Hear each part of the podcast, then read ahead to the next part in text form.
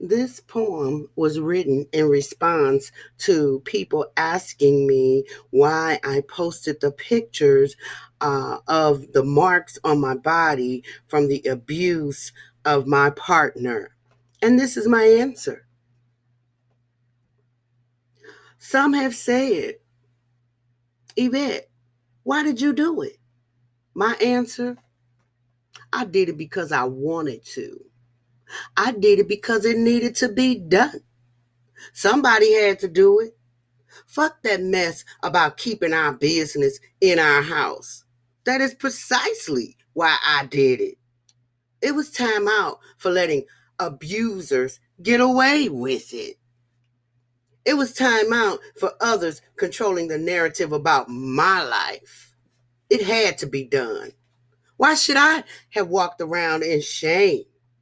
Why should I have hidden the marks placed on my body by someone that said they loved me? Why should I have worn long sleeves so I would not be ashamed when people asked, How did that happen?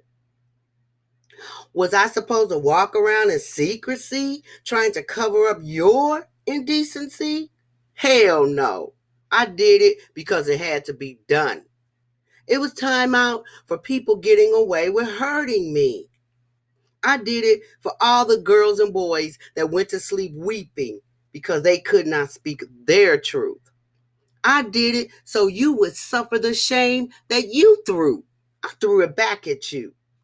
And all those that thought they got away with hurting others. I did it so you would get help or crawl into a hole and leave us good people alone. Be gone or get some help. I did it because I needed to be sure we were through.